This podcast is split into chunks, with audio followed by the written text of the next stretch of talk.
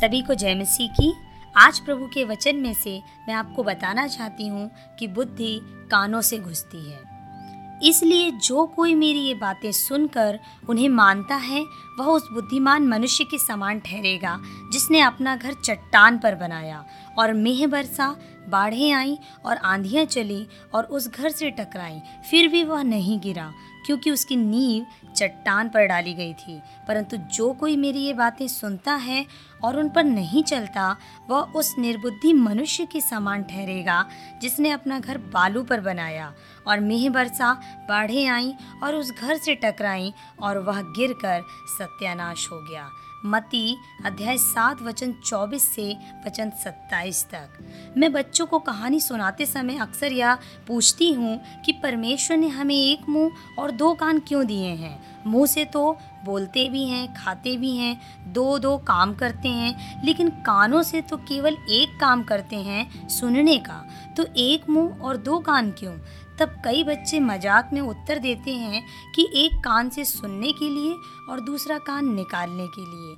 लेकिन गंभीरता से विचार करें तो पता चलता है, दो कान हमें ज़्यादा सुनने, ध्यान से सुनने और एक मुँह कम बोलने के लिए दिया गया है। एक बालक जब ध्यान से सुनता है, एक दिन शिक्षक बन जाता है। सुनना सीखने की प्रक्रिया में एक पहला और महत्वपूर्ण कदम है। हम अपने माता पिता गुरुजनों की सुनकर ही अपने जीवन और व्यवहार में अच्छी संस्कृति की नींव रखते हैं। प्रभु यीशु ने भी सुनने पर ज़ोर दिया है। और वो पवित्र शास्त्र में कहते हैं, जिनके कान हो, वे सुन ले। उन्होंने एक कहानी सुनाई कि दो राजमिस्त्री थे, जो घर बनाना सीख रहे थे। वे सुंदर महल के समान घर बनाना चाहते थे। दोनों परिश्रमी थे, दोनों अपने गुरु से सुनते थे, सीखते थे। परंतु दोनों में एक भारी अंतर था। एक राजमिस्त्री तो जैसा सुनता, वैसा ही करता था। परंतु दूसरा सुनता अवश्य था। परंतु उसके अनुसार कार्य नहीं करता था। एक दिन आया, जब उनके सीखने का समय पूरा हुआ, अब उन्हें यह सिद्ध करना था कि जो कुछ उन्होंने सीखा है, उसे प्रमाणित किया जाए। दोनों को अपना अपना महल बनाना था, दोनों के पास पर्याप्त धन था। एक ही समय में दोनों ने अपना अपना महल बनाना आरंभ किया।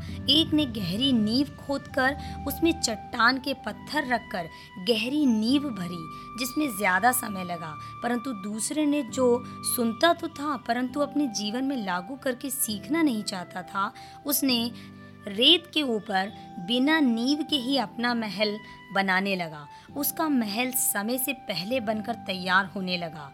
वो नींव वाले महल को और उसके बनाने वाले अपने साथी को देखकर हंसता। परंतु नींव वाले महल का राजमिस्त्री उसका बुरा नहीं मानता था। एक दिन आया, जब दोनों का महल बनकर तैयार हो गया। दोनों खुश थे अपने गृह प्रवेश के लिए। लेकिन जब बारिश का मौसम आया तो आंधी और तूफ़ान में भारी मूसलाधार वर्षा के कारण वह महल, जो रेत में बिना नींव के बना था, उसकी दीवारें गिर गईं और पूरा महल धराशायी होकर गिर गया। परंतु जिस महल की नींवें चट्टान पर पड़ी थी, उसका महल आज भी स्थिर था। आज उसके मालिक के पास मुस्कुराने का समय था।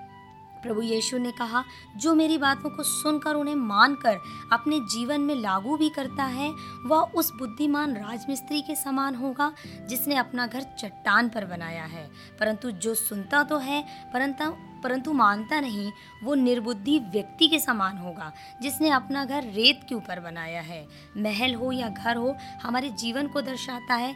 आज हमारे सामने एक सवाल है कि हम इन दोनों राजमिस्त्रियों में से किसके समान हैं? परमेश्वर आपको बहुत आशीष दें।